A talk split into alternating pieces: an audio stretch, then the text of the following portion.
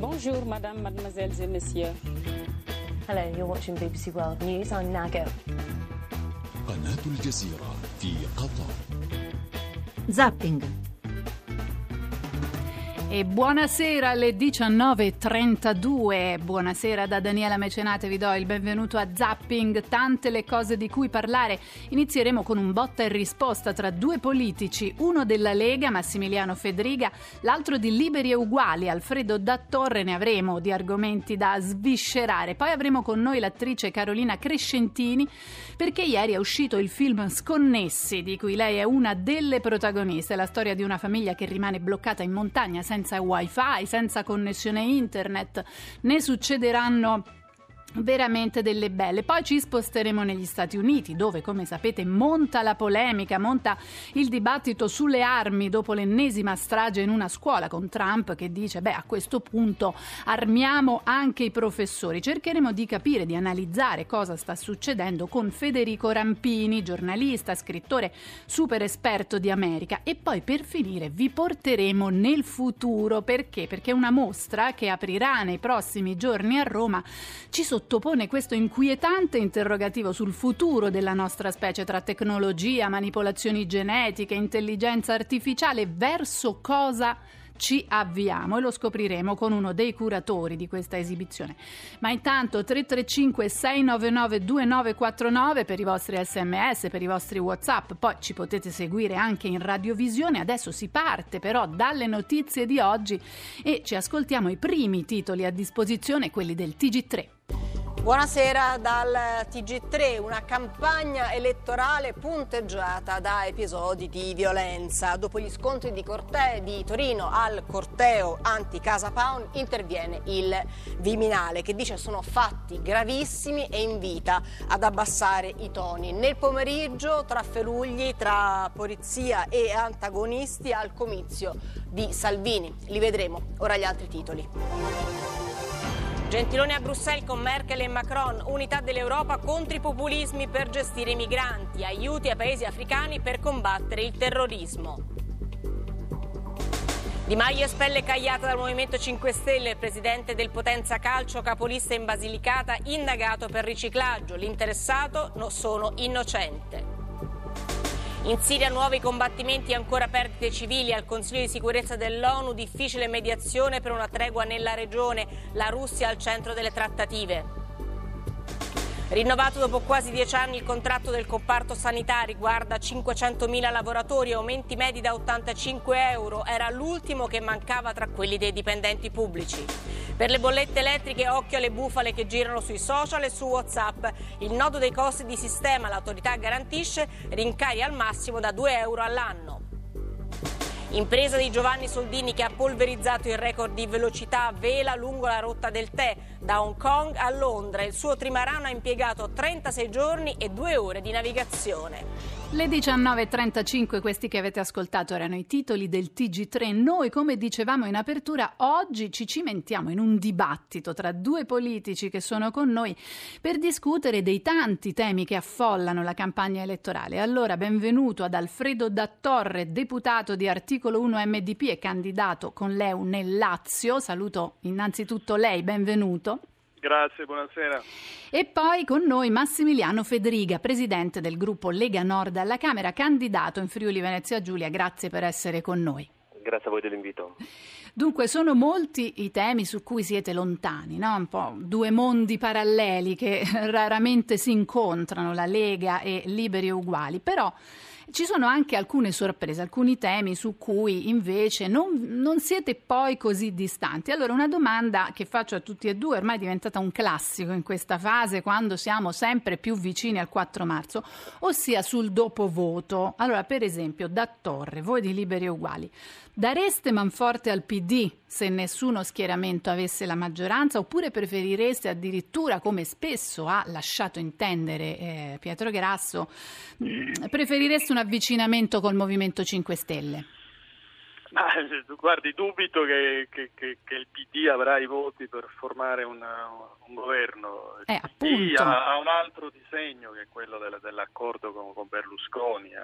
Hanno fatto sostanzialmente tutto nell'ottica dell'accordo con Berlusconi negli ultimi quattro anni, compresa la legge elettorale che Forza Italia ha approvato votando la fiducia pur essendo all'opposizione. Beh, qualcuno dice che se fo- aveste deciso di correre insieme al PD, forse la destra, le destre non avrebbero vinto. Ah, se, se sarebbe... avessimo deciso di sommare i nostri, di farci dare qualche seggio da Renzi, non ci avrebbe seguito nessuno dei nostri elettori. Noi stiamo facendo un'operazione che è quella di recuperare centinaia di migliaia di voti, io spero che alla fine possano essere oltre 2 milioni di voti dall'astensione di gente che non sarebbe andata a votare, che non, che non voterebbe PD renziano in nessun caso. Mm-hmm.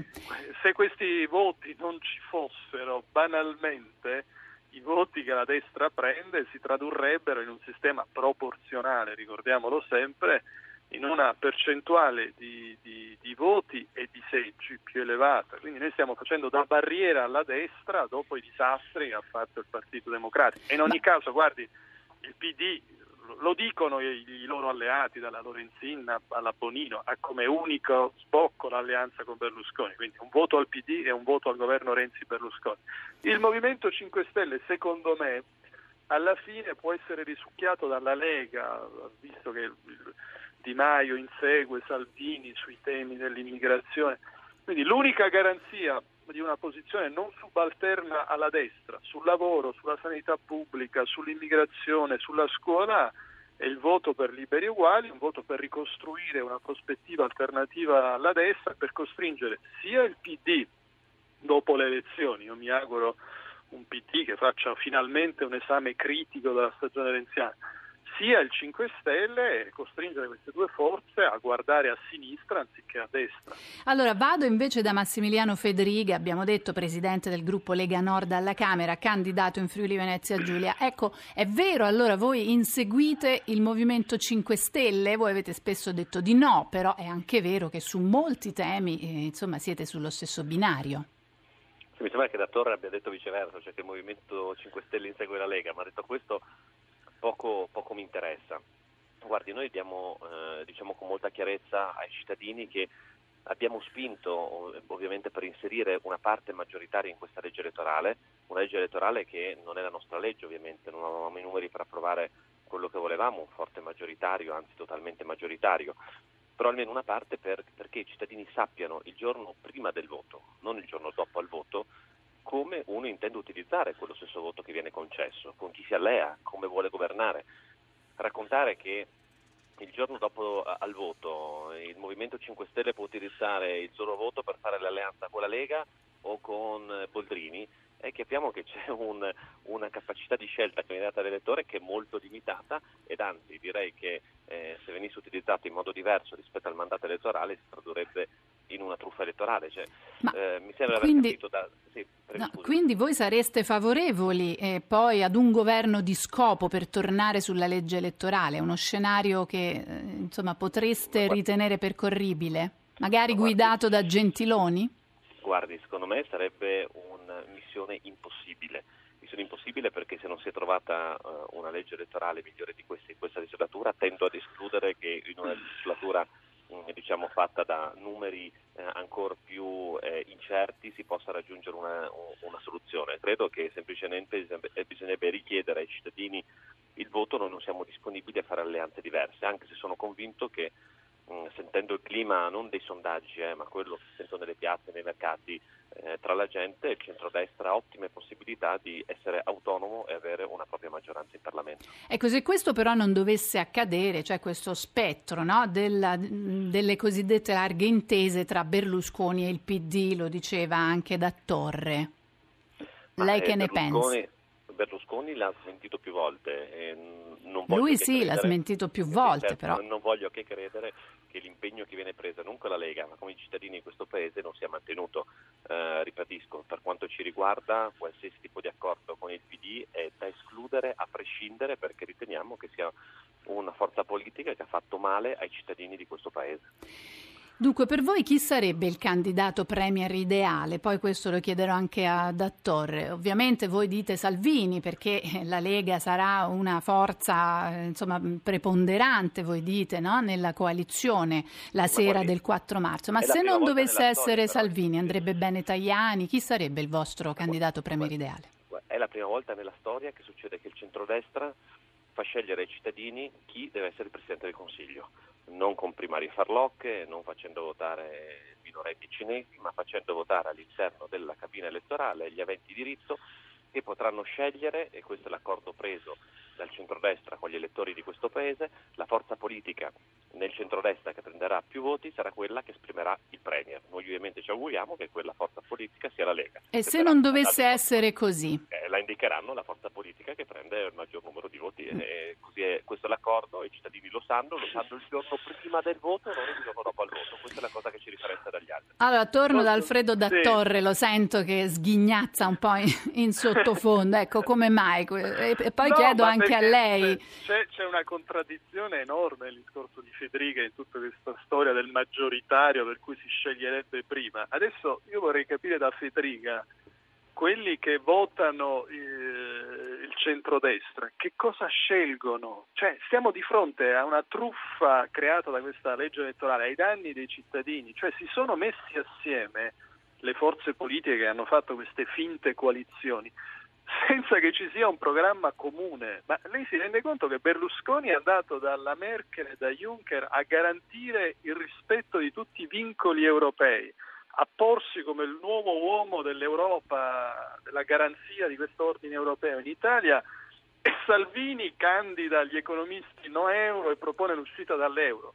Cioè, su un tema cruciale noi siamo di fronte a una truffa ai cittadini, cioè ecco, di allora... forze politiche che dicono cose opposte e che manderanno in Parlamento i candidati nell'uninominale del, della destra, di fatto non avranno un programma di riferimento. E lo stesso vale per la coalizione. Io non la chiamo centro-sinistra perché ho rispetto per questo no, questa piccola coalizione centrista fatta dal, dal PD. Ma chi è in grado di spiegare l'accordo che la Bonino ha fatto col PD di Renzi e Minniti dopo tutto quello che la Bonino ha detto sulla politica dell'immigrazione del PD? Voti la Bonino e fai eleggere i parlamentari renziani o addirittura Casini e la Lorenzin. Cioè siamo di fronte a una gigantesca truffa fatta per lucrare qualche seggio in più nell'uninominale, ma sanno tutti, lo sanno anche i bambini, che queste finte coalizioni si scioglieranno un minuto dopo, dopo il voto e ciascuno andrà per conto suo. Eh, allora... ma, ma, è il segreto di Pulcinella. Dunque, Dattore, lei ha evocato Silvio Berlusconi, allora io per introdurre eh, le mie prossime domande che riguarderanno lavoro e tasse vi faccio sentire la voce di Silvio Berlusconi in un'intervista che non è ancora andata in onda, è andata in in onda parzialmente al giornale radio delle 13 un'intervista a Berlusconi realizzata dal collega del politico del giornale radio Marco Barbonaglia. La sentiamo. Oggi, vedendo da vicino, più da vicino che prima, tutti quelli che sono i problemi dell'Italia, mi sono dato un altro impegno che è quello di far ripartire l'Italia, uno per dare lavoro a quei giovani, sono ormai 3 milioni di giovani che non studiano più e non cercano più un lavoro perché sono assolutamente sfiduciati e questo lo faremo immediatamente con un provvedimento che toglierà ogni imposta e ogni contribuzione eh, pensionistica alle aziende che assumeranno i giovani con un contratto di apprendistato e con un successivo contratto di primo impiego che dureranno nel loro complesso sei anni. Quindi questa cosa renderà molto molto molto conveniente per tutte le aziende italiane di assumere i giovani disoccupati. E poi, eh, poi c'è da rilanciare tutta l'economia e comunque la formula, la rivoluzione fiscale che non sarà assolutamente soltanto fiscale, cambierà proprio la vita del nostro paese, sarà un beneficio per tutti perché tutti pagheranno meno tasse. Ma allora la domanda è come fa lo Stato a sostenere tutte queste spese? Perché tutte le volte che in un paese c'è stata una verticale riduzione delle aliquote, si è verificato questo, una grande crescita dell'economia, creazione di nuovi posti di lavoro e entrate dello Stato che come minimo sono aumentate del 30%. Questo è successo nella America, l'aveva annunciato Kennedy, poi è stato ucciso, l'ha fatto Johnson, è successo nell'America di Reagan, che addirittura ha cambiato l'aliquota più alta, 72% nel 27%. È ripartita l'economia, si è mobilizzato il campo immobiliare, si sono creati posti di lavoro e le entrate dello Stato sono aumentate del 30%. Allora chiedo ad Alfredo Dattorre, eh, insomma ha sentito, qui ci sono due temi, uno su cui vi trovate tutto sommato non lontani con la Lega, no? quello che riguarda il lavoro, quindi il, il Jobs Act, modificare fortemente eh, il Jobs Act voluto da Renzi e l'altro è quello delle tasse, su cui invece siete su posizioni diametralmente opposte perché la Lega propone la flat tax addirittura se non sbaglio al 15%, mentre voi addirittura proponete proponete la reintroduzione di una sorta di patrimoniale, è così? Ma non vedo la vicinanza con la Lega neppure sui temi del lavoro perché non mi pare che loro siano a favore della reintroduzione dell'articolo 18. 18. Mm. Non, non, mi pare che sia questa la, la, la, la Lega nella sostanza eh, condivide l'impianto liberista di, di, di Berlusconi, cioè questa idea che la destra è l'idea della destra in tutte le parti del mondo di tagliare le tasse ai ricchi, ma tagliare le tasse ai ricchi significa tagliare il welfare al ceto medio, ai poveri, perché parliamoci chiaro, se tu introduci la flat tax eh, crei un tale buco nel bilancio per cui la prima cosa che salta, ad esempio, è la sanità pubblica e il sistema previdenziale pubblico. Ma non c'è un solo paese sviluppato in cui tu hai la flat tax e hai un sistema sanitario universalistico. Ecco, su Quindi, questo vorrei tornare da Massimiliano Federiga, in effetti, perché insomma voi propugnate la flat tax al, ripeto, se non sbaglio, 15%, Berlusconi per esempio non è d'accordo su questo, propone una tassa eh, al 23%, ma voi vi siete fatti un po' di calcoli, perché il, insomma chi è contrario alla flat tax dice proprio questo, poi come facciamo a provvedere ai bisogni, alle spese dello Stato? Invito da Torre a leggere il programma, che un, esiste un programma di coalizione firmato da tutti i leader che, che fissa gli obiettivi comuni di tutta la coalizione, quindi raccontare che ognuno la pensa in modo diverso, tra cui anche sulla questione europea, quello che citava prima, per esempio far prevalere eh, la Costituzione italiana sulla normativa europea esattamente come avviene in Germania, dove è la Corte che determina gli interessi del eh, Paese. Ma per quanto riguarda anche la tassazione, è vero, abbiamo una concezione totalmente diversa rispetto a Torre. Noi crediamo che chi investe nel nostro Paese deve essere favorito perché se qualcuno pensa di creare posti di lavoro e dare garanzie occupazionali attraverso l'assistenzialismo sta prendendo in giro i cittadini. Se non esiste impresa non esiste lavoro. E quando oggi non la grande impresa, che se ne frega totalmente perché abbiamo la grande impresa presa ad esempio da Renzi, la Fiat, che ha messo la sede fiscale all'estero, che ha messo la sede fiscale all'estero, ma io penso all'artigiano, penso al libero professionista, penso eh, a tutte quelle persone che ogni giorno si alzano e, e, e devono tirare su una saracinesca col 68,4% di pressione fiscale complessiva. Se a queste persone non diamo delle risposte dal punto di vista fiscale perché rimangano nel nostro paese e offrano posti di lavoro, chi verrà colpita saranno proprio le classi più deboli, perché chi ha soldi può andare all'estero, mettersi la sede la sede, anche la residenza in Svizzera, come il signor Marconde. Chi non ce l'ha deve rimanere in questo paese e il lavoro non lo trova. E abbiamo visto che le misure draconiane, con la logica facciamo piangere i ricchi, non hanno aiutato le classi più deboli, anzi, e noi parliamo di 15% proprio per aiutare la classe media del paese, perché nessuno sa che l'IRPEF media pagata da contribuente nel nostro paese, tolte detrazioni e deduzioni, è del 19,44%.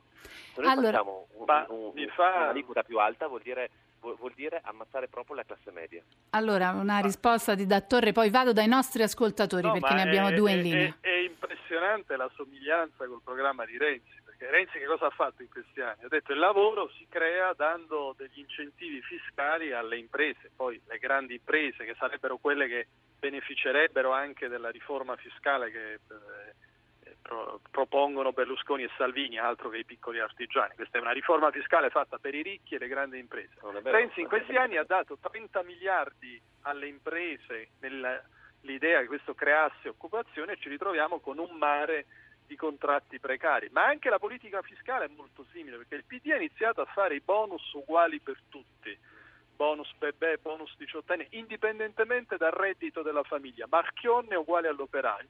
E adesso Berlusconi e Salvini fanno un passo oltre, sviluppando questo approccio, e dicono anche che le tasse devono essere uguali per tutti. Quindi, cioè, diciamo, quindi similitudini secondo lei con i due programmi. Il PD ha spianato la strada e adesso la, la destra si percorre questa, questa, questa, questa autostrada. Allora. Non vedo la novità grande rispetto a quello che è stato fatto in questi anni, tant'è che lei lo potrà chiedere. Federica a parola è contro il Jobs Act, ma se lei poi le dice reintroduciamo l'articolo 18, cancelliamo i contratti precari, questa roba nel programma della destra non c'è. Ecco, Federica, lei cosa risponde sono, a questo? No, no, io sono profondamente contrario eh, all'eliminazione dell'articolo 18 to cure, bisogna reintrodurlo per i licenziamenti collettivi. Ecco, allora quelle adesso... che usano le grandi proprietà, mi scusi, i grandi fondi per fare utile, perché il piccolo artigiano, a differenza di quello che crede da Torre, che chiunque abbia un'impresa sia un delinquente, Ma ha un questo Federica io non, con... non l'ho detto scusa, e non lo penso perché io ho un profondissimo rispetto per, per l'impresa. Facciamo finire Federica, facciamo finire. Federica. Non mi attribuire cose pensa, che pensa che l'artigiano e l'imprenditore sia un delinquente a prescindere, invece credo che abbia un rapporto di fiducia col proprio lavoratore, che voglia far crescere l'impresa insieme al proprio lavoratore. Quello che mi preoccupa invece sono i grandi fondi internazionali, l'esempio ad esempio la Eaton di Monfalcone, che quando decidono bisogna ridurre i costi, cosa, fa- cosa fanno? Licenziano to cure 157 persone. Allora, quello è un caso, ma non si può invece pensare, paragonare la grande impresa proprietaria di un fondo internazionale con il nostro piccolo imprenditore, medio imprenditore e artigiano che hanno un rapporto di fiducia e nessuno utilizza l'eliminazione dell'articolo 18 per rovinare le famiglie, a differenza di quanto crede da Torre. Allora, fermi tutti la, la Volevo parola. solo dire che io non ho detto e non penso affatto che chi fa impresa sia un delinquente. E ribadisco, basta leggerlo, nel programma della destra non c'è la reintroduzione dell'articolo 18. Ecco, allora la parola, come dicevamo, ai nostri ascoltatori. Il primo è Angelo da Bassano del Grappa. Prego. Sì, buonasera, a voi e Buonasera. a tutti gli ascoltatori. Due questioni di cui non se ne sente molto parlare. Io sono molto preoccupato, come me molti altri miei colleghi, io lavoro nel settore commercio, degli aumenti previsti dell'IVA dal 2019 in poi. Secondo argomento, cosa, par- cosa si pensa e come si si potrà procedere col discorso dei referendum dell'autonomia di Veneto e Lombardia. Buonasera a tutti, grazie. Grazie, la parola anche a Maurizio da Padova, poi le risposte dei nostri ospiti. Prego. Sì, buonasera, buonasera a lei e ai suoi ospiti. Buonasera. Io avevo due cose da chiedere. Allora, eh, cosa ne pensano tutti e due gli esponenti, sia Federica che anche da Torre, delle affermazioni che ha fatto il, il ministro dell'interno Minniti su, diciamo, che per, per lui è tutto tranquillo quello che sta succedendo con quegli sconti di piazza eh, che poi a mio parere sono tutti da una parte, secondo lui è tutto, eh, tutto sotto controllo. Un'altra cosa, è, io contesto vivamente tutte le frasi che, hanno- che sta dicendo eh, l'onorevole Dattore e tutti i, i suoi colleghi di partito di Leo oppure di MDP, perché eh, io mi ricordo Venga la 3-4 anni- domanda, venga la sì, domanda, la voglio prego dire, Maurizio. Perché non hanno avuto... Sì, prima, la prima domanda è questa, che cosa ne pensano tutti Sì. e due delle affermazioni che ha fatto il ministro. Secondo eh, cosa, che lui eh, contesta quello che ha fatto Renzi, quando loro erano in governo assieme, 3 o 4 anni fa, perché non hanno avuto il coraggio, essendo loro che loro dicono che Renzi è un, demo- un democristiano e loro si considerano comunisti, di averlo sfiduciato tanti Grazie, anni prima? è chiaro, Ecco, grazie, grazie Maurizio. Allora, le risposte ai nostri ospiti è stato chiamato eh, in causa eh, da Torre, dall'ultimo nostro ascoltatore, a lei quindi la parola per prima. Ma guardi, tanti di noi non hanno votato nessuna delle leggi principali che Renzi ha fatto, siamo stati in dissenso su praticamente tutto e siamo a un certo punto stati indotti perfino a uscire dal, dal- dal partito, quindi più, più di questo francamente non so che cosa si potesse fare. Eh, sugli scontri di piazza penso che la violenza vada assolutamente condannata da chiunque, da chiunque provenga, penso che le organizzazioni dichiaratamente fasciste sulla base della Costituzione vadano sciolte e non vadano ammesse alla competizione elettorale. Sui referendum dell'autonomia io penso che rispetto ai cittadini che hanno votato, ma penso siano stati po' una presa in giro perché non, non- non- è, non è quella la strada e dubito che quella strada condurrà a qualche risultato concreto. Sull'IVA è una delle eredità negative che lasciano i governi delle ultime legislature. Io penso che, e questo c'è nel nostro programma, noi dobbiamo rivedere anche la struttura della tassazione IVA, ridurre a due eh, le aliquote, provare ad assorbire una parte dell'evasione che rimane, rimane sull'IVA, farlo naturalmente con attenzione a quel tessuto di piccole e medie imprese che io penso siano la ricchezza dell'Italia e che comunque dobbiamo provare in tutti i modi a tutelare e a rilanciare. Grazie, allora vado da Massimiliano Fedriga, Lega Nord, lo ricordiamo, per le risposte ai nostri ascoltatori che hanno sollevato in effetti un tema importante sul quale sarei arrivata anch'io, quello degli scontri di piazza, no? di questa campagna elettorale che diventa sempre più accesa. Beh, su quello sorprende che coloro i quali si professano pacifisti, antirazzisti, eh, contro gli xenofobi, i pacifisti, siano quelli che alimentano una violenza incredibile. Abbiamo visto quanto è successo a Piacenza contro le forze dell'ordine, quanto è successo anche nella giornata odierna, mm, dove c'è una violenza perpetrata in, in modo indistinto contro le istituzioni, contro chiunque eh, non la pensi come loro e questi sarebbero quelli che vorrebbero eh, imporre il loro regime democratico, mi scusi ovviamente lo Simono, ma il loro regime democratico. Eh, bisognerebbe avere reazioni forti da parte delle istituzioni per il quale si deve dire basta alla possibilità di occupare abusivamente degli edifici, di fare all'interno di queste strutture quello che si vuole, compreso l'utilizzo di sostanze stupefacenti, perché quello è stato sempre tollerato e anzi è stato sempre vicino a determinate aree politiche. Per quanto riguarda invece eh, sull'IVA, eh, eh, guardi, sta proprio all'interno della rivoluzione fiscale che vogliamo portare. Cioè o noi cambiamo il sistema e puntiamo su politiche di rilancio e crescita, altrimenti ci sarà ogni legge di bilancio che dovrà trovare le coperture per rimandare dall'anno successivo l'aumento dell'IVA. Cioè, o, o mettiamo in campo delle misure strutturali oppure non ci sarà più nulla. Se mi permette l'ultima battuta su quanto ha detto l'ascoltatore, cosa dovevate fare? Eh, visto, vedo molti candidati di Leu che sono stati fino all'ultimo a votare fiducia al eh, governo Renzi, improvvisamente si scoprono eh, ferventi anti-renziani contro qualsiasi possibilità di dialogo col PD al momento delle votazioni. Io ricordo quando si diceva sì, sono critico su questo provvedimento, però non posso sfiduciare il governo. Io sono critico verso Renzi, però non faccio cascare per senso di responsabilità il, il, il governo col, con il PD. Ecco, questo non so quale responsabilità ci sia se dopo le elezioni però, si dice l'esatto opposto. Ecco, vuole rispondere da Torre sulla legge elettorale. L'ultima fiducia al governo Gentiloni per la verità non l'ha votata nessuno di noi, ma Federica e la Lega assieme a, Berlus- a Forza Italia per votare questa orrenda legge elettorale. Non io non l'ho dirlo... votata, non ho partecipato, non lo sai nemmeno, ah, però... Se tu non avrai partecipato, ma il tuo partito ha votato la, la, il tuo partito ha votato la fiducia alla, alla, non è vero, non abbiamo legge. partecipato, non sei neanche ai lavori d'aula, noi abbiamo partecipato ai lavori d'aula sì. per una legge elettorale che riteniamo che sia meglio del proporzionale puro che avevate voi che non volevate dare agli elettori la possibilità Comunque, di scegliere chiunque abbia votato questa legge elettorale meglio per me già questo costituisce un elemento che dovrebbe indurre allora, i cittadini a rivolere proporzionale puro. Eh. Torniamo a noi. Dunque, Juncker, presidente della Commissione europea, ha, ehm, ha, detto, ha parlato di rischio instabilità per l'Italia, no? di un governo che potrebbe essere non operativo. Le borse hanno risposto negativamente. Secondo eh, voi, parto da Federica, c'è questo rischio effettivamente? Cosa si può fare allora? Eh, se abbiamo detto le larghe intese no che, che, cosa facciamo? Cosa rispondiamo non, a Juncker? Non ho, non ho, visto questo attivismo di Juncker per quanto riguarda la questione tedesca e quanto avvenuto in Germania, che mi sembra che la situazione fosse stata altamente instabile.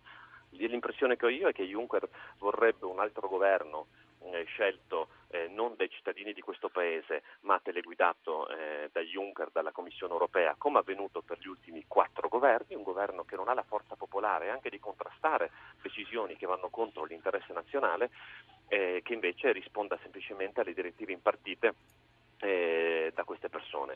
Noi ci auguriamo che invece il 4 marzo i cittadini scelgano liberamente una maggioranza, che sia una maggioranza con l'avvallo di un forte voto popolare e con la forza di quel voto possano eh, finalmente andare a contrastare scelte nefaste che sono avvenute per il nostro Paese. Da Torre. Che impressione le ha fatto questa dichiarazione di Juncker? Impressione negativa, dichiarazione assolutamente inopportuna. Evidentemente Juncker non ha imparato la lezione del referendum quando tutti questi pronunciamenti dall'esterno hanno sortito l'effetto contrario. Sono d'accordo con quello che ha detto Federica. Ah, farebbe quindi bene su dirlo... qualcosa vi trovate no, d'accordo? Sì, ma sono d'accordo, però secondo me fa bene se lo dice a Berlusconi, visto che Berlusconi è andato da Juncker a garantire che lui rispetterà tutti i vincoli europei. Poi uno vota Lega e quei voti finiscono a Berlusconi e magari finiscono al governo Tajani che sarà un esecutore del fiscal compact del, dell'ordine europeo, secondo me altrettanto zelante di Letta, Renzi e Gentiloni. Per cui questo è l'imbroglio oh. agli, agli, agli, elettori, che uno magari vota Lega, Lega pensando di no, cambiare e poi eh, si ritrova il Premier che Berlusconi ha concordato con Juncker e la Merkel da cui è andato a garantire il rispetto integrale dei vincoli europei. Su questo se mi permette abbiamo la testimonianza storica di quanto è avvenuto. Dopo, io mi scuso, dopo devo lasciarvi perché sono... Sì, sì, vi sto per salutare. Sì, eh, mi scuso, dico solo una cosa però, noi abbiamo la testimonianza oggettiva di quanto è accaduto nel 2011, quando la BCE manda la lettera al governo governo italiano, Berlusconi presidente, la Lega in maggioranza, dicendo dovete fare la riforma delle pensioni. Al tempo la Lega cosa disse? Disse a Berlusconi tu tocchi le pensioni, noi togliamo la fiducia al governo, a differenza di chi invece promette non sto con Renzi ma continua a dargli la fiducia. Non a caso con, nostro, con, noi in maggioranza non furono toccate le pensioni, dopo fecero cascare il governo con altri modi, arrivò Monti, appoggiato da molte persone che oggi sono, eh, si fingono la sinistra della sinistra, con i voti di molte di queste persone. Che oggi con i voti di Berlusconi anche. Voti, ah, anche ah, non c'è dubbio, infatti noi siamo usciti. E la coerenza nostra, che bloccammo al tempo la riforma delle pensioni, non partecipammo a quella della maggioranza, non, non, la, non la posso ritrovare in persone che invece oggi sono in Leu e hanno votato la riforma Fornero con la fiducia e hanno votato l'aumento dell'IMU sulla prima casa e hanno votato tutte le misure montiane. Quindi guardate, la nostra coerenza l'abbiamo dimostrata con i fatti. Voi purtroppo la state dicendo sulla sì, parola. ma siete alleati di Berlusconi. Cioè, sì, ho capito, ma voti... io garantisco per i voti della Lega. Se allora... la maggioranza sarà tenuta dalla Lega, noi non faremo passare nessuna misura di queste, esattamente sì, come abbiamo già sì, fatto nel 2011. Allora io vi fermo, vi fermo e vi, vi, ringrazio per essere stati con noi e per aver eh, insomma, a questo animato dibattito. Sono molto contenta di questo. Ringraziamo l'onorevole Alfredo Dattorre, deputato di articolo 1 MDP e capolista con liberi uguali al collegio plurinominale della Camera nel Lazio e ringraziamo anche l'onorevole Massimiliano Fedriga, presidente del gruppo Lega Nord alla Camera dei Deputati, coordinatore della Lega in Friuli Venezia Giulia e capolista in Friuli, appunto. Grazie per essere stati con noi. E adesso noi andiamo avanti ascoltando i titoli del TG1. Gentiloni con Merkel e Macron. Per battere i populismi serve impegno dell'Europa su terrorismo e flussi migratori. 5 Stelle indagato per riciclaggio Salvatore Cagliata, candidato in Basilicata. Di Maio lo espelle, ma lui dice non mi ritiro. Pisa, scontri tra antagonisti e polizia, sei agenti feriti ieri a Torino, Viminale, fatti gravissimi, domani Roma blindata. Russia Gate, incriminati due ex collaboratori di Trump, Gates collabora, frode, riciclaggio e cospirazione, le accuse. Maltempo, neve al nord, temporali e venti freddi al centro-sud, in arrivo il grande gelo, temperature in picchiata. Record di soldini da Hong Kong a Londra in 36 giorni. Felice ma stanco, dice lo skipper, ultime 48 ore molto difficili. 15 anni fa moriva Alberto Sordi, uno dei più grandi attori italiani, interprete in 200 eh, film, ha incarnato vizi e virtù del paese. Indimenticabile tra tante la scena dei maccheroni in un americano a Roma. Sono le 20 e 5 minuti scoccate in questo istante. Daniela Mecenate al microfono, siete all'ascolto di Zapping, Radio 1 ovviamente.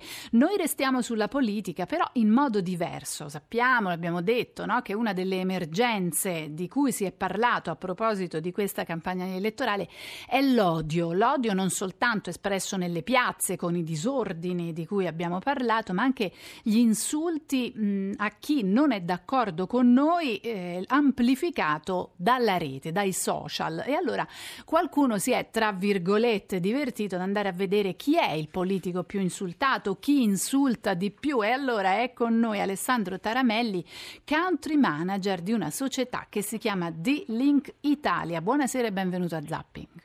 Buonasera, grazie dell'invito. Dunque, come vi è venuta l'idea di fare questa ricerca? Cioè, cosa avete preso in esame? I social, mm, le tv, non so, cosa avete osservato? Ma diciamo la genesi della campagna è comunque, che si chiama Connettiti responsabilmente, è comunque quello di cercare di dare una visione un pochino più umana dei messaggi eh, che eh, girano all'interno della rete e quindi online. dopodiché cominciando ad analizzare i messaggi, eh, abbiamo visto che effettivamente il tema politico si stava spostando ehm, più verso gli insulti eh, sia ai candidati, sia ai partiti, sia anche a, agli elettori non d'accordo con la propria posizione e quindi insomma è venuto facile cercare di andare ad analizzarli meglio. La metodologia è stata quella di analizzare quasi 2 milioni di messaggi. Eh, messaggi quindi sui social.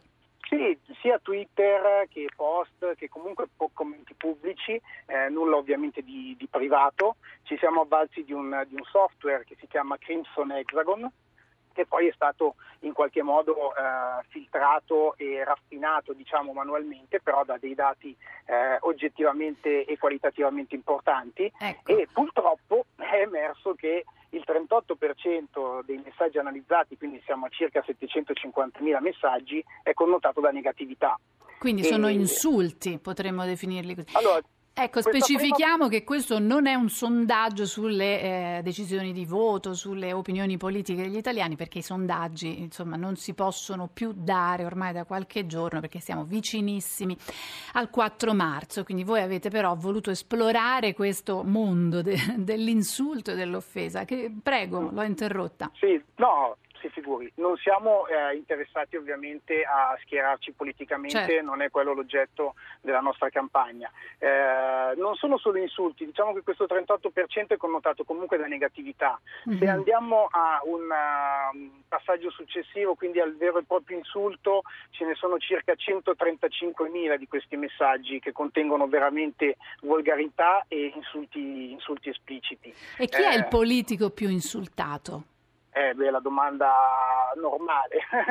a livello generale, quindi a livello Italia, il politico più insultato è Silvio Berlusconi. Ah. Eh, è seguito da Matteo Renzi e da Salvini, eh, però poi a livello regionale si scoprono anche delle differenze talvolta un pochino sorprendenti. E i più esempio... scontenti chi sono? Quelli che insultano di più? Ma scont- diciamo che l'elettore più scontento o che insulta di più è comunque un uomo, eh, mm-hmm. il 68% eh, rispetto al 32% delle donne, e, ehm, ed è un elettore del centro-nord, quindi abbiamo l'Emilia Romagna in, in, testa a questa spiacevole classifica con il 29% di contenuti negativi, eh, poi seguita dalla Toscana, dal Lazio, dalla Lombardia e dal Piemonte.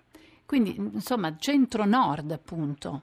Sì, più centro-nord e... Sono più educati gli italiani del sud, evidentemente. o, o, sono meno arrabbiati o sono più educati, effettivamente questo è un approfondimento interessante. E diciamo che però anche il, il fatto che i, candida- i, candidati più insultati a volte non si riflettono poi nei movimenti politici più insultati, eh, perché a livello generale in realtà è il Partito Democratico il partito più insultato, nonostante sia Silvio Berlusconi invece l'esponente politico più insultato mentre Forza Italia, mi sembra dai dati Forza che ho letto, è, è la meno molto... insultata come, come partito.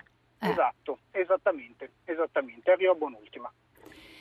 E, e, il tema che suscita, diciamo, i momenti più critici in cui c'è stata un'impennata di insulti, voi li avete potuti esaminare, le, delle tematiche che hanno suscitato più di altre questa ondata di insulti? Non so. Sì, sì eh, abbiamo eh, ravvisato sicuramente ondate quando eh, c'è stato il, l'annuncio diciamo, dei sacchetti ecologici a pagamento per il consumatore finale, così eh, come diciamo, fatti tragici che sono avvenuti eh, in Italia. La, la, la, la sparatoria macerata, eh, quelli sono momenti veramente critici dove online si scatena eh, un pochino diciamo una, eh, un accanimento e se possiamo dire anche una cattiveria. Eh, il peggio, diciamo, il peggio sì. delle persone. Allora ricordiamo prima di salutarla la vostra campagna Connettiti responsabilmente per un uso appunto responsabile della rete. Perfetto. Giusto? Esattamente, proprio quello l'auspicio e l'obiettivo di questa campagna. Bene, allora ringraziamo il nostro ospite Alessandro Taramelli, country manager della società D-Link Italia. Grazie per essere stato con noi e noi proseguiamo, torniamo sempre sull'attualità, su quello che sta succedendo nel mondo, i titoli di Rai News 24. Maltempo sull'Italia, pioggia e neve in attesa del grande gelo a Trieste Bora 110 km h spiagge imbiancate in Veneto. Cagliata, patron del Potenza e candidato dei 5 Stelle, si autosospende dopo le accuse di riciclaggio a Siena. Di Maio dice escluso per le sue omissioni.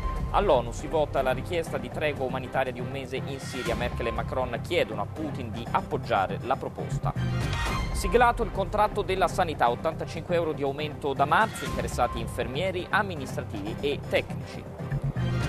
Luci spente tutti a piedi in nome del risparmio energetico, appuntamento alle 18 per un millumino di meno, campagna di Radio 2. In 36 giorni da Hong Kong a Londra il velista Giovanni Soldini batte di 5 giorni il record della traversata.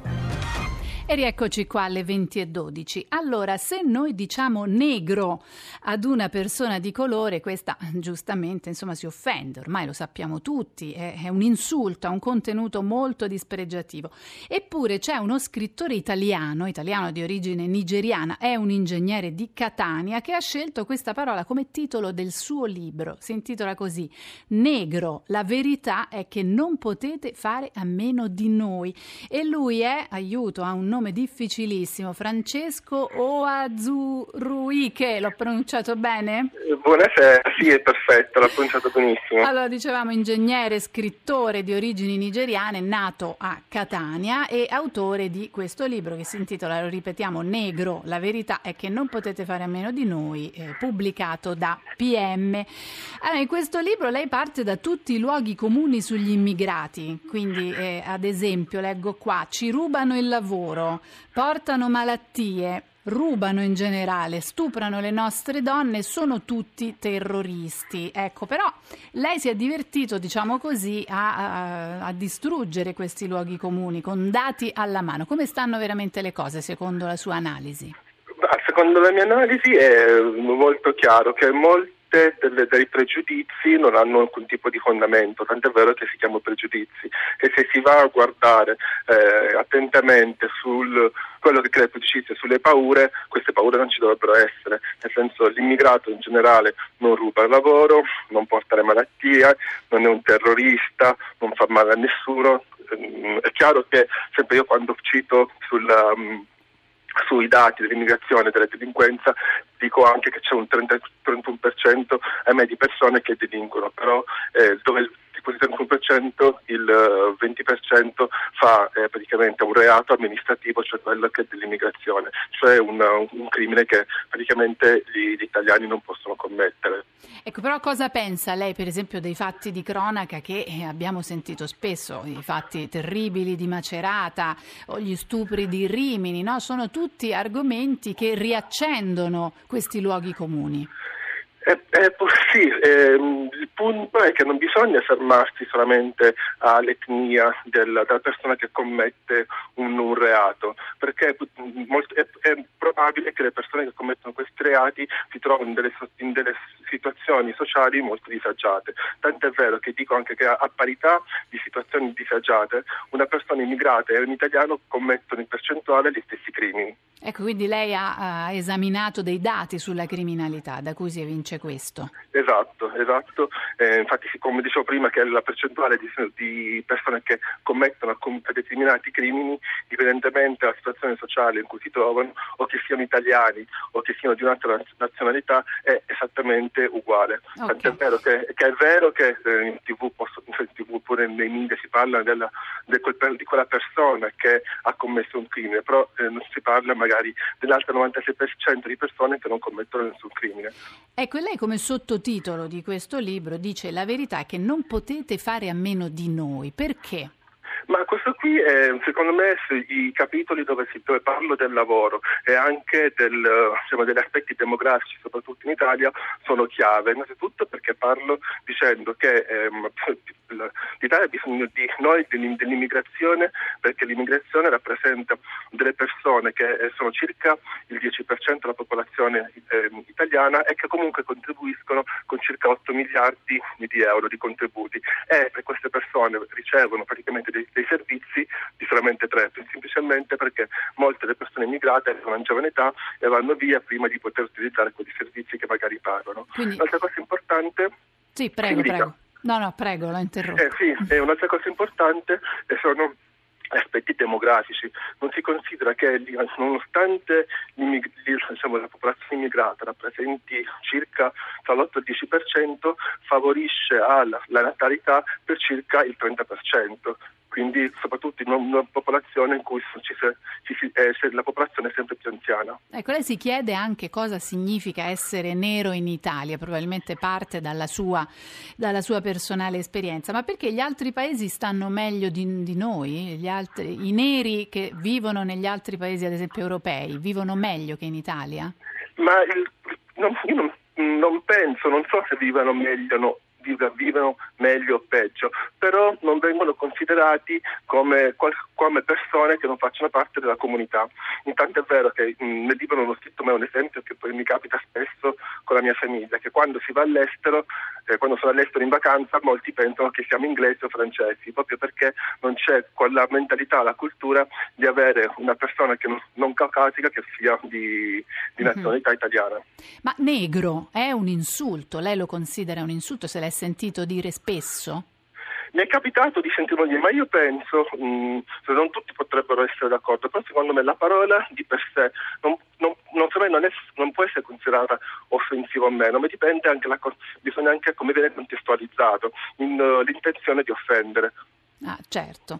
E, e, la sua famiglia è arrivata in Italia quando? Lei è nato in Italia? Sì, io sono nato a Catania nel 1982. I miei genitori sono arrivati in Italia intorno agli anni 70 per uh, mio padre lasciò la, lasciò la, Nigeria perché voleva laurearsi in medicina. Arrivò in Italia, aveva, riuscì a, i titoli di studio non furono riconosciuti, quindi andò a Perugia dove imparò l'italiano, si iscrisse in medicina e si laureò. E mia madre fece lo stesso percorso più o meno, però studiò infermeria. Quindi ma in quegli anni hanno trovato delle reali difficoltà, delle discriminazioni, come sono stati accolti? Ma anche lì, ehm, secondo me, quando la discriminazione purtroppo c'è sempre, però è anche vero che hanno conosciuto delle splendide persone. Infatti io quando mi, fanno, quando si parla di razzismo, io non dico mai che gli italiani sono razzisti, però è che vero che c'è delle persone che hanno in mente, ehm, hanno un'idea di discriminazione. Però è chiaro che in generale sono delle splendide persone, tanto è vero che hanno deciso di vivere in Italia sono qui da più di 40 anni. E però è anche vero che hanno trovato delle persone che eh, un po' per la anche per la mh, questione di etnia, hanno, eh, sono, hanno trovato un muro. Lei cosa pensa dello Ius Soli? Ma io sono semplicemente favorevole, anche perché è qualcosa che ho vissuto nella mia pelle. Io eh, ho, ho, fatto, ho, ho fatto il giuramento al compimento de, subito dopo aver compiuto 18 anni. Ma in, in realtà fino ai 18 anni molte cose non ho potuto fare, mi ricordo per esempio quando c'è stata la gita scolastica del quinto superiore, andare all'estero, andare in Spagna, a momenti non partivo, perché comunque non avevo, non avevo la cittadinanza italiana e quindi c'era bisogno di un permesso di soggiorno che fosse separato da quello dei genitori e quant'altro. Ed è anche brutto secondo me il fatto che si cresce in un paese, si assimila la mentalità e la cultura perché comunque si studia e le persone non ti, non, non ti vedono come tale, quindi secondo me ci vuole proprio un passo avanti dal punto di vista sociale, questo qui può farlo solo la politica. Va bene, grazie. Allora, grazie per questa testimonianza molto interessante. Ringraziamo per essere stato con noi Francesco Oazurui, che stavolta l'ho detto abbastanza bene. Esatto. Ingegnere, scrittore italiano di, di origini nigeriane, nato a Catania e autore del libro Negro, la verità è che non potete fare a meno di noi, pubblicato da PM. Grazie per essere stato con noi a Zapping, lo salutiamo e noi passiamo al nostro prossimo argomento che riguarda il film Sconnessi e lo lanciamo con una piccola clip. Ma lo sapete quante volte viene toccato lo schermo di un cellulare ogni giorno? 2600. E sapete quante di queste sono davvero necessarie alla nostra vita? 14. Comunque su di voi si potrebbe anche scrivere un libro, lo sapete, la materia c'è tutta, guardate. Non c'è linea, non c'è connessione, non c'è linea, non c'è wifi. Da qualcuno funziona? A cosa vi serve la linea in questo preciso momento? Siamo sconnessi. Scusate, ma non possiamo chiamare qualcuno con il sistema? Ho detto una cazzata. Approfittiamone per fare qualcosa di sociale, ecco, e non di social. Immaginati vivere in un'altra epoca, quella dei nostri nonni. Ogni nonno faceva il pesciarolo, se gli parlavi di montagna te menava. Cerca carro attrezzi in Trentino. Vuoi che cerchi la carra in trenino? Abbaffa. Non è molto gentile da parte Sta tua. zitta che c'è gente. E allora andiamo al cinema, se così possiamo dire. Con noi c'è un'attrice che di certo conoscete, è una delle protagoniste del film Sconnessi, di cui abbiamo sentito un piccolo, un piccolo pezzetto, una clip, come diciamo noi addetti ai lavori. Di, eh, il film è di Christian Marazziti come regista e nel cast, tra gli altri, c'è Fabrizio Bentivoglio, Ricky Memphis e lei che è con noi, Carolina Crescentini. Benvenuta Ciao, a Zapping. Ciao.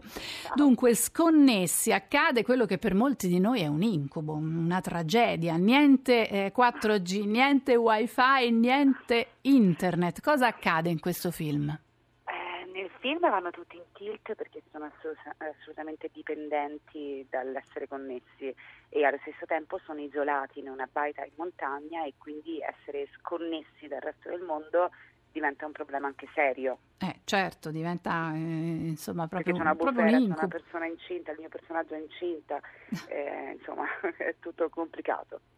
E, e quindi mh, diciamo chi è il personaggio più preoccupato di questo? Perché c'è Fabrizio Bentivoglio che se non sbaglio fa un po' la parte di quello che ci gode a vedere tutto questo, Si no? gode, Per- sì, perché è un intellettuale che scrive libri, che vorrebbe trovare anche materiale per scrivere il suo prossimo libro. E, e quindi è lì che sta facendo una sorta di analisi sociologica e antropologica, gli altri invece sono, all'oscuro di tutto ciò e vanno completamente in tilt per quanto riguarda il mio personaggio, è incinta, ha le contrazioni, ci sono dei problemi. e quindi un C'è problema reale in realtà, È non è reale. virtuale questo. Eh. E poi c'è un altro personaggio che invece mh, ha bisogno di farmaci psichiatrici e quindi accadrà eh, un po' il panico, mettiamola così. Senti, ma dietro le quinte voi però chattavate Sì, normalmente. ma nei limiti, lo sai, perché noi abbiamo lavorato in questo paesino in Trentino dove il 3G era utopia. quindi Ah, Quindi dove era molto veramente eravate un po' sconnessi. Eravamo un po' sconnessi, davvero, era un po' difficile essere in contatto con il resto, intanto saltava Whatsapp. Dunque, questo film, eh, che ovviamente è divertente, è una commedia, ci fa però riflettere su questo tema di quella che viene definita addirittura una nuova malattia, questo atteggiamento compulsivo, questa droga per gli smartphone. Dell'essere altrove ma non qui. Ma non qui, questo è- esatto. E il 33% delle persone dice che è più importante lo smartphone del rapporto con un caro, con un parente. Pensa te. Te cosa ne pensi di questa Eh, che è cosa? preoccupante, è particolarmente preoccupante, perché vedi io sono cresciuta eh, con uno smartphone, ma per esempio la mia adolescenza non aveva a che fare con i social, non c'erano e quindi c'era un- sempre la possibilità di prendere il coraggio e guardare negli occhi una persona o affrontare una persona. Ora hai lo schermo, il device che, che restituisce l'immagine che tu vuoi restituire di te. Quindi non ci Quindi- guardiamo più molto negli occhi. eh no, eh no. Costruiamo un'identità che non è detto che sia davvero la nostra e facciamo scudo con quella. Ecco, mh, per molti appunto dicevamo è una malattia, non so se tu su questo sei d'accordo, se avete fatto un'analisi anche, perché so che avete lanciato tra l'altro, voi del cast del film, una campagna, eh, quella dello Sconnessi Day, che si dovrebbe tenere oggi, oggi In 22 teoria Oggi febbraio. sarebbe lo Sconnessi Day, poi non so se eh, è davvero successo, ma mh, hanno fatto delle indagini e i dati sono abbastanza preoccupanti. Detto questo, ehm, vediamo tantissime immagini di persone, o quando vai al ristorante, quante coppie Eh sono sì, lì con il loro con i loro telefonini che non si parlano. insieme. Ma o sì, anche essendo presente, io sono presente sui social senza essere compulsivi, ma sono presente e vedi persone che mh, postano cose ogni sette secondi Mhm. riempire non so cosa, Eh. però è, è un tentativo di un riempimento di un qualcosa, di una noi- noia, di non so. Forse abbiamo paura di rimanere emarginati, visto che ora il mondo ruota moltissimo intorno ai social. Sì, però dobbiamo stare attenti a non essere omologati poi. Perché, perché diventiamo tutti un po' simili in un modo o nell'altro. Ecco, mi viene in mente che quando io ero ragazzina si diceva che la TV faceva male, no? Quindi ricordo mia madre che dopo un quarto d'ora di cartoni animati andava lì, spingeva inesorabile questo bottone. Non sarà la stessa cosa che in fondo poi non è mm, tutto questo mostro, lo smartphone, un po' come non era poi tutto questo mostro la TV. Sicuramente non è tutto questo mostro, sicuramente ha delle ci ha dato delle agevolazioni infinite e penso a cose pratiche, penso alle mappe, penso a Google eh, all'ultimo momento, penso a Apple, ai iTunes, cioè, mh, ci sono mille cose meravigliose, però penso pure che oggi per esempio i neonati, quando non- non- i genitori non sanno come intrattenerli, gli mettono in mano un tablet. E il fatto che un bambino di otto mesi, un, insomma, un infante di otto mesi sappia usare perfettamente la slide dell'iPad è un po' inquietante se ci pensi. Ebbene, allora tutti ad ascoltare la radio, direi, faccio questa Certo, proposta. io sono d'accordo. Tutti ad ascoltare zapping mentre rimaniamo sconnessi, perché lo Sconnessi Day, se ho capito, si concretizzava in una ora di completa sconnessione che inizia adesso alle 20.30, dalle 20.30 alle 21.30. È così? Sì, allora per in quest'ora dovremo assolutamente evitare eh, qualunque contatto con wifi, 3G o 4G. Va bene, senti, eh, tu stai girando una nuova serie, mi sembra di capire. Sto girando Giusto? la seconda stagione dei Bastardi di Pizza Falcone a Ah. Napoli con Alessandro Gasman per la regia di Alessandro Daratri. Quindi, insomma, adesso sei lì, sei a Napoli. Sì, sto facendo un po' su e giù, però tendenzialmente sono fissa a Napoli. Bene, allora noi la ringraziamo, ringraziamo Carolina Crescentini per essere stata con noi attrici, attrice, lo sappiamo, tra le più apprezzate del cinema italiano e in Grazie. questo periodo nelle sale c'è Sconnessi di Cristian Marazziti, da ieri nelle sale dove interpreta la moglie incinta di Fabrizio Bentivoglio. Grazie ancora allora.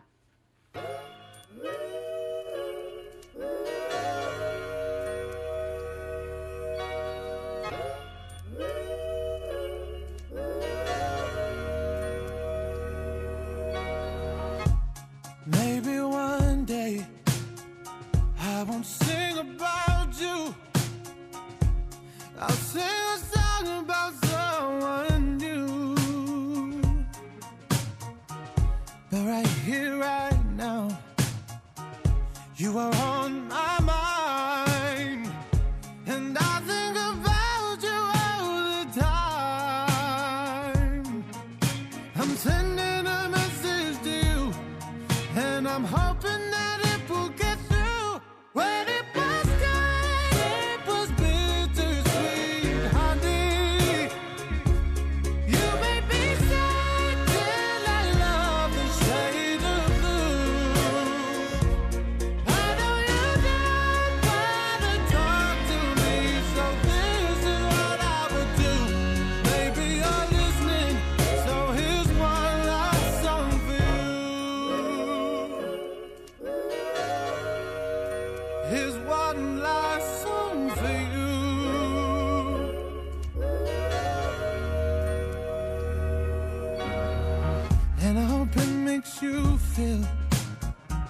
And I hope it makes you burn, and I hope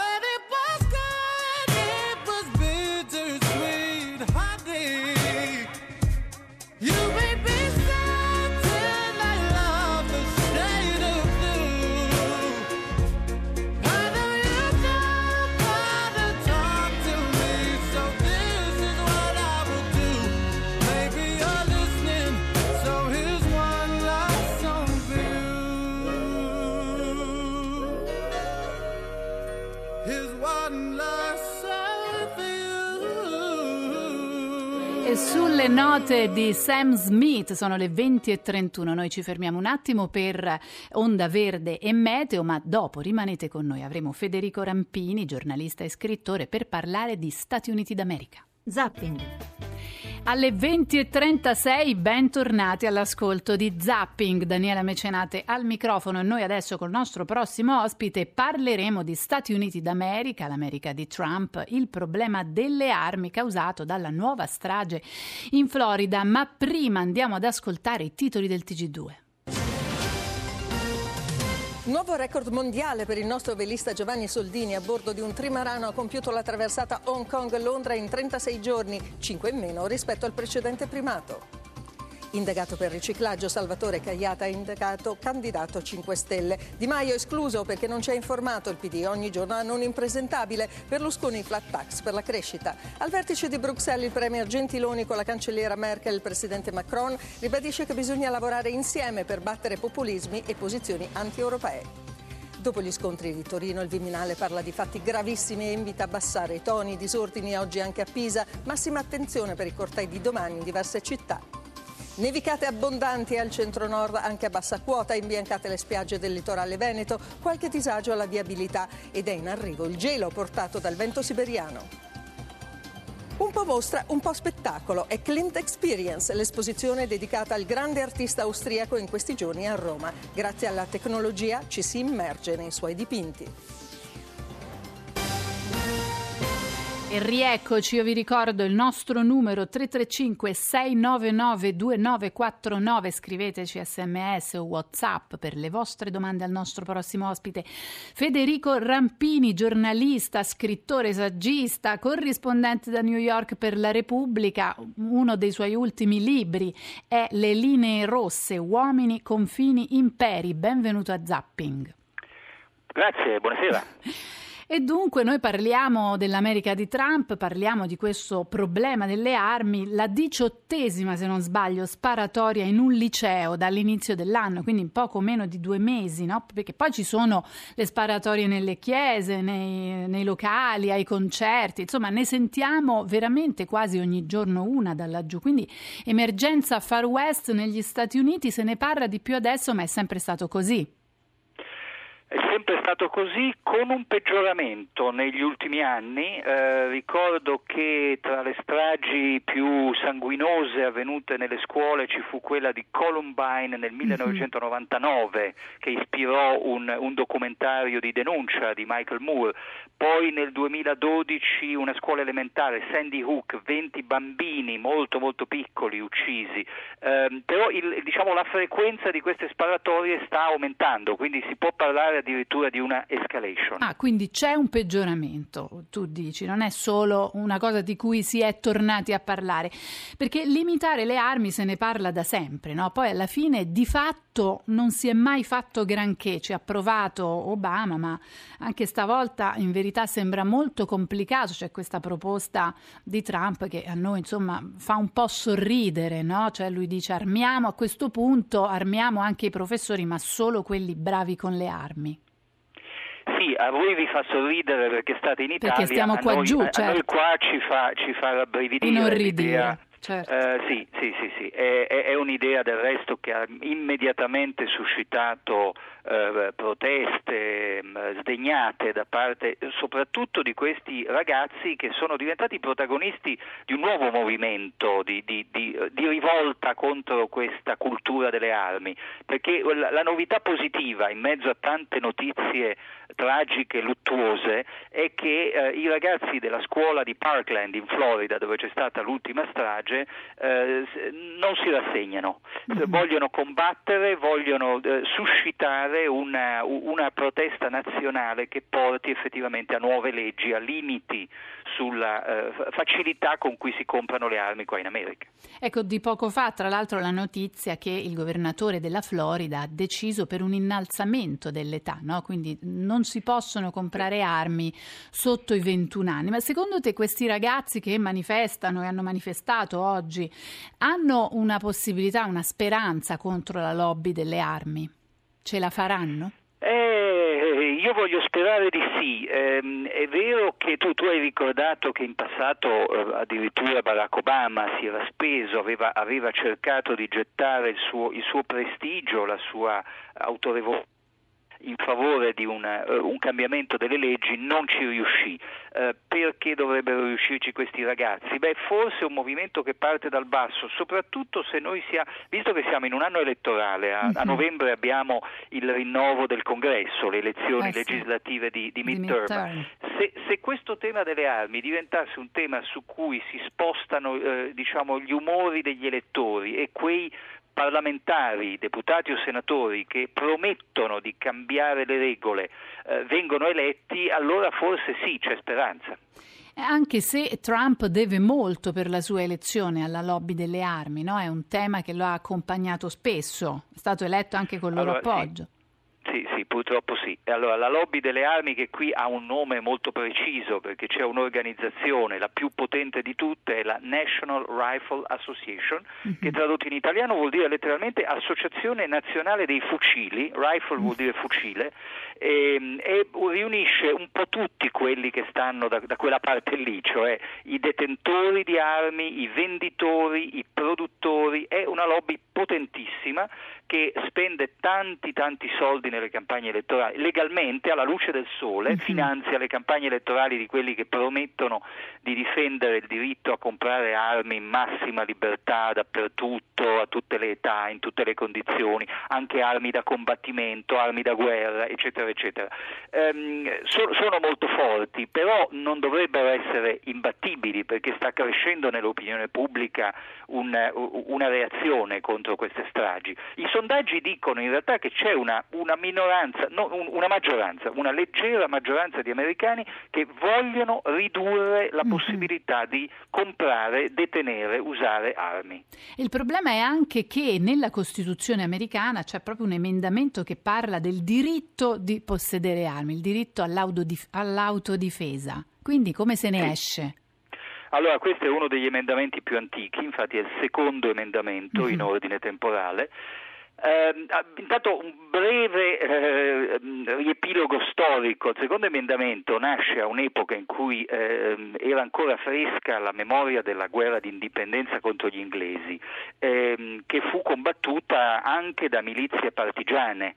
Quindi il diritto di detenere le armi storicamente risale a un'epoca in cui gli americani pensavano che da un giorno all'altro potesse tornare il re d'Inghilterra con le sue truppe a invaderli, a trasformarli di nuovo in colonia e quindi volevano avere i fucili in casa per difendersi. Dopodiché di questo emendamento si è impadronita una cultura di destra radicale, antistato, che è molto, diciamo, che è diffusa, sia pure minoritaria, però è diffusa, di persone che dicono io voglio potermi difendere da solo anche dal governo. Qualora questo paese venga eh, diciamo, preso in mano da un governo autoritario, mm-hmm io avrò le armi in casa per difendere la mia libertà e i miei diritti. È una follia, anche eh, perché sì. se, davvero, se, davvero, accadesse che ci fosse una dittatura autoritaria, ehm, eh, le, le, forze militari che un simile governo metterebbe in campo sarebbero tali che il cittadino da solo con i suoi fucili in casa non è comunque potrebbe, stupito. certo, certo, assolutamente. Quindi siamo, siamo nell'ambito delle, eh, delle ideologie eh, fanatiche forsennate totalmente irrazionali eppure profondamente radicate. Ecco, una cultura appunto come dici tu profondamente radicata, quindi eh, sai quando, sono, eh, quando il problema è culturale è difficilissimo estirparlo, richiede probabilmente generazioni. Allora sì, bisogna anche precisare che comunque questa cultura è minoritaria io per esempio ho, ho, avuto la fortuna di abitare in due zone degli Stati Uniti, la prima la California, adesso New York, eh, dove la, una vasta maggioranza degli abitanti, dei cittadini non vuole le armi e le leggi locali sono molto severe, cioè a New York è difficile comprare un'arma, ehm, è molto difficile, cioè, mm-hmm. ci sono delle leggi quasi di tipo europeo in alcune zone d'America. Allora tutto sta a, a spostare gli equilibri, cioè far sì che quei cittadini cittadini che le armi non le vogliono e soprattutto non vogliono essere in pericolo costante, non vogliono che i propri figli possano morire in una strage. Certo. Eh, che questi eh, sappiano mobilitarsi con la stessa eh, con la stessa forza, con la stessa convinzione, con la stessa organizzazione che hanno sempre avuto i fautori delle armi, che, eh, lo ripeto, sono minoranza, ma sono una minoranza compatta, ben organizzata, che va sempre a votare, che sa mm-hmm. votare a favore dei suoi politici che, che la difendono. Che quindi può spostare, diciamo, può spostare molto, anche perché queste stragi sono state compiute quasi sempre con armi d'assalto, quindi non con armi da difesa, ma con armi da guerra. Questa è un sì, po' la stranezza. Infatti, eh, siccome il movimento per il controllo delle armi è un movimento che eh, profondamente razionale, pieno di buonsenso, ha degli obiettivi gradualisti, cioè non cerca di mettere fuori legge le armi, punto e basta, ma intanto si accontenterebbe di cominciare a mettere dei limiti, per esempio escludere proprio le armi da combattimento, le armi se- semiautomatiche eh sì. che sparano a raffica. Uh-huh. Oh, tutto questo tra l'altro era già accaduto, nel senso che ancora all'epoca di Bill Clinton era in vigore, quindi stiamo parlando degli anni 90, non, non dell'Ottocento, eh. negli anni 90 era in vigore un divieto delle armi semiautomatiche. Quindi diciamo ci sono stati dei periodi in cui la lobby delle armi ha dovuto subire eh, dei, dei, rovesci mm-hmm. e accettare delle leggi più severe di quelle attuali. Certo è un periodo questo per Trump di campagne, no? c'è la campagna Me Too contro le, le, le, molestie sessuali, adesso questa campagna contro le armi. Secondo te, da quello che tu percepisci stando lì, eh, i sondaggi per Trump stanno andando un po' in ribasso? Uh, c'è un leggero ribasso, uh, però bisogna sempre ricordare questo, lui è stato sempre debole nei sondaggi, uh, lo davano perdente anche in campagna elettorale eh sì, nel 2016 mm-hmm. e alla fine lui è stato eletto con una minoranza di voti, Hillary Clinton ne ebbe 3 milioni in più in, in, in totale assoluto, però i voti di Hillary Clinton erano diciamo, distribuiti in modo sbagliato, troppo concentrati in alcuni collegi Stato. elettorali sulle mm-hmm. due coste e poi tutta l'America di mezzo se l'è portata via lui per dei margini ridottissimi. Io ho l'impressione che siamo ancora in una situazione abbastanza simile a quella del, del voto del novembre 2016, cioè Trump ha contro di sé una maggioranza di americani però c'è ancora quella minoranza che lo votò nel novembre 2016, che gli consentì di conquistare la Casa Bianca, tutto sommato ancora lo sostiene. Ancora rimane intatta, insomma lo sosterrà anche nelle elezioni di midterm, secondo te? Quindi. Vediamo, vediamo perché comunque le elezioni di midterm si tengono eh, in tutti gli Stati Uniti, abbiamo visto in, in diversi test locali ultimamente il Partito Repubblicano è stato sconfitto, Alabama, New Jersey, eh, Virginia, eh, quindi può, può, darsi che il partito del Presidente paghi qualche prezzo. Grazie per essere stato con noi, per averci aiutato ad analizzare questa situazione dell'America di Trump alle prese con la crisi delle armi. Ringraziamo Federico Rampiri, giornalista e scrittore corrispondente da New York per la Repubblica. Grazie. E adesso noi proseguiamo con i titoli del TG5. Tensioni a Pisa tra la polizia e gli antagonisti che volevano impedire il comizio di Salvini. Ieri furibondi scontri a Torino con sei agenti feriti a pochi giorni dal voto. Cresce l'allarme sicurezza. Domani a Roma cinque cortei e migliaia di agenti impegnati. Il Viminale, fatti gravissimi. Ora abbassare i toni. Renzi quando si arriva a picchiare la gente si è passato il segno. Cade un altro candidato dei 5 Stelle espulso da Di Maio perché è indagato per riciclaggio Salvatore senatore Cagliata che dice non mi ritiro. Berlusconi, centrodestra compatto in piazza il primo marzo. Buste paga da 92 euro per un mese di lavoro, ovvero 33 centesimi l'ora. È la scandalosa retribuzione di alcuni dipendenti di un call center di Taranto, cui veniva decurtata la paga anche se si alzavano per andare in bagno. Dopo la denuncia il centro ha chiuso i sindacati. Non è un caso isolato. Nord sotto zero anche in pianura, passi alpini chiusi, imbiancate le spiagge venete. L'Europa e l'Italia stanno per essere investite dai venti geliti di Buran provenienti dalla Siberia. Bora a Trieste, pioggia su tutto il centro-sud, piano neve nelle metropoli. Condannata a 30 anni Laura Taroni, l'infermiera dell'ospedale di Saronno accusata degli omicidi del marito e della madre, uccisi con dosi letali di farmaci. Rinviato a giudizio il suo amante Leonardo Cazzaniga, medico dello stesso ospedale e accusato anche di altri casi di morte in corsia. 15 anni fa l'addio ad Alberto Sordi, protagonista di decine di maschere indimenticabili. Nessuno ha raccontato i vizi e le virtù degli italiani meglio di lui. Le 20.50, noi in chiusura, come vi avevamo promesso, facciamo un salto nel futuro. E come ve lo immaginate voi che ci ascoltate il futuro? Con tecnologie all'avanguardia che magari ci rendano immortali, invincibili addirittura? Beh, su tutto questo indaga una mostra, una mostra inquietante che aprirà a Roma, a Palazzo delle Esposizioni nei prossimi giorni e si intitola Human Plus, il futuro della nostra specie. Noi abbiamo in collegamento chi ha collaborato alla sua realizzazione, ossia Daniela Lancioni, curatrice senior del Palazzo delle Esposizioni a Roma. Benvenuta. Buonasera. Allora, dicevamo un'esposizione, l'ho definita inquietante, no? che ci colpirà come una sferzata sul futuro della nostra specie. Cosa vedremo?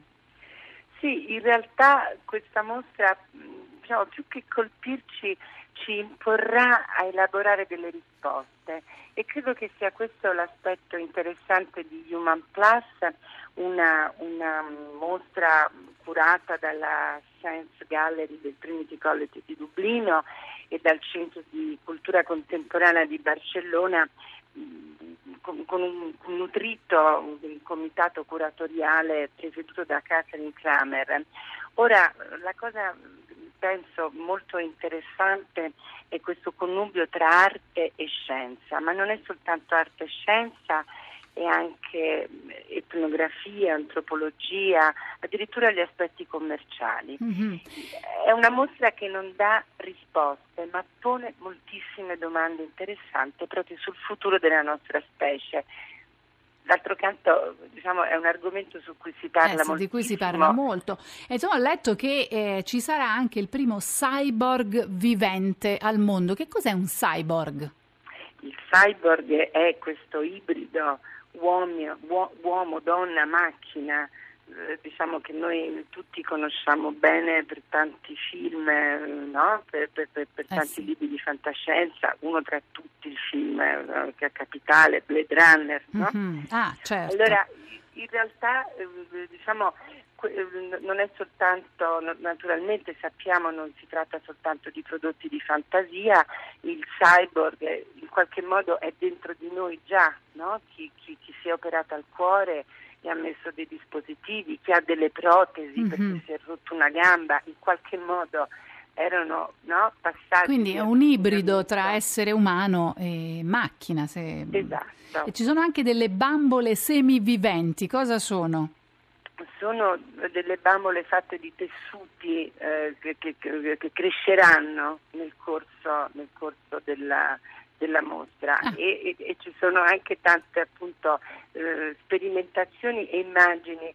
Sì, lei, lei, prima ha detto inquietante, ma, ma appunto sono soprattutto immagini che dovranno aiutarci a formulare le risposte.